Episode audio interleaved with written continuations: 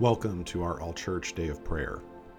Today is November 18, 2020, or maybe it's November 17, 2020, because you're an overachiever and you're listening to this before the day of prayer starts. In either case, I'm so glad that you're spending the day praying with us from wherever you are. When I was a kid, I played this video game called Age of Empires. In it, you built a little civilization in the Middle Ages and went to war with other civilization knights and soldiers and archers. It was nerdy and it was great. You'd play this game on a big map, and you'd be in one corner, and your opponent would be somewhere else on the map, and you couldn't see where because most of the map was covered in black. Yours would be, your little area would be in the daylight, and there'd be this gray space in between. They called it the fog of war.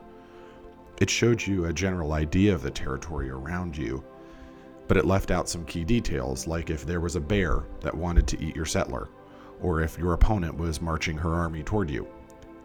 Back in September, we preached a series of messages called Frontiers. And in essence, we were looking from what we know through the gray, cloudy fog of war toward places we had not explored. We sensed Jesus was leading us to follow him in those places, into those new frontiers. And one of those new frontiers was, is, becoming a church that is hungry for God. The author of Hebrews says, When God spoke from Mount Sinai, his voice shook the earth. But now he makes another promise. Once again, I will shake not only the earth, but the heavens also. This means that all of creation will be shaken and removed, so that only unshakable things will remain. It's no secret that we're in a time of shaking, and God is allowing this shaking so that we will let go of earthly shakable things and cling to Him to receive what the author of Hebrews calls the unshakable kingdom. In this time of shaking, God is revealing the ways we hunger after things besides Him. He's inviting us to hunger after Him and Him alone, and more than just hunger, to be satisfied as the psalmist says, to taste and see that the Lord is good. So, how do we hunger after God? How do we grow in it?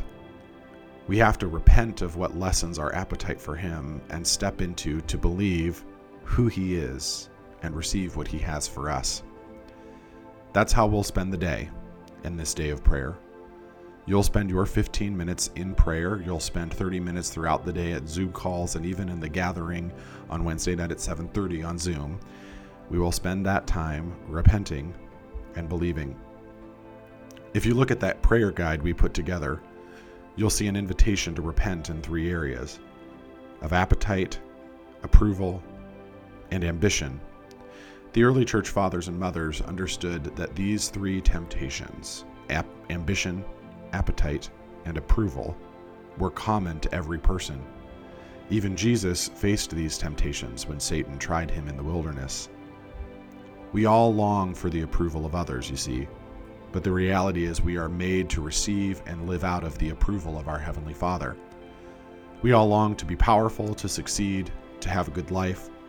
Whether or not you realize it, that's ambition. Instead of worldly ambition, Jesus calls us to a holy ambition for the things of God and of His kingdom. We all long for things food, drink, things that are good for us, and we long for them in excess. We long for things that are bad for us too. We have appetites that harm us and harm others. Those appetites lessen our hunger for God, who tells us that He alone is the well that won't run dry. As you hear me explain those three areas of temptation, ambition, approval, appetite, you might think, I don't really struggle with those. That's why we put together a prayer guide with prompts. Use the left column of that prayer guide and see if the Holy Spirit nudges you, identifying a place where repentance is needed after all. Then look at how, in the right column, God speaks good news over that area of repentance and invites you to step out in faith toward Him.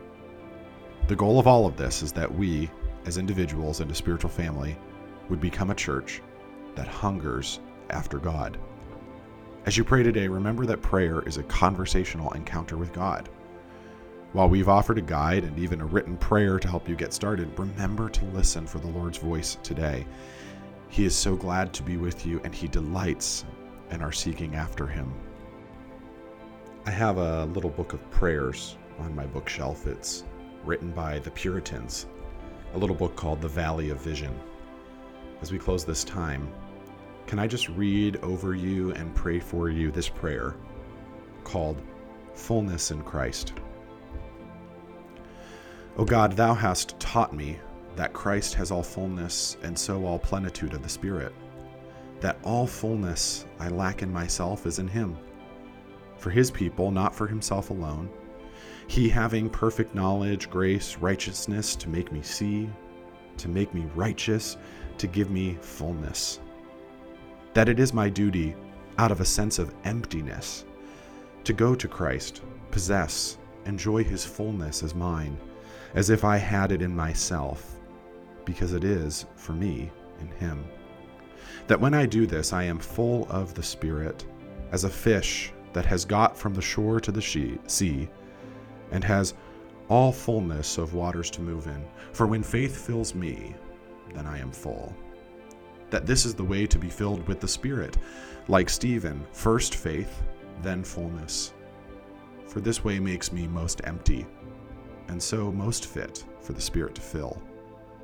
Thou hast taught me that the finding of, of this treasure, of all grace in the field of Christ, begets strength, joy, glory, and renders all graces alive.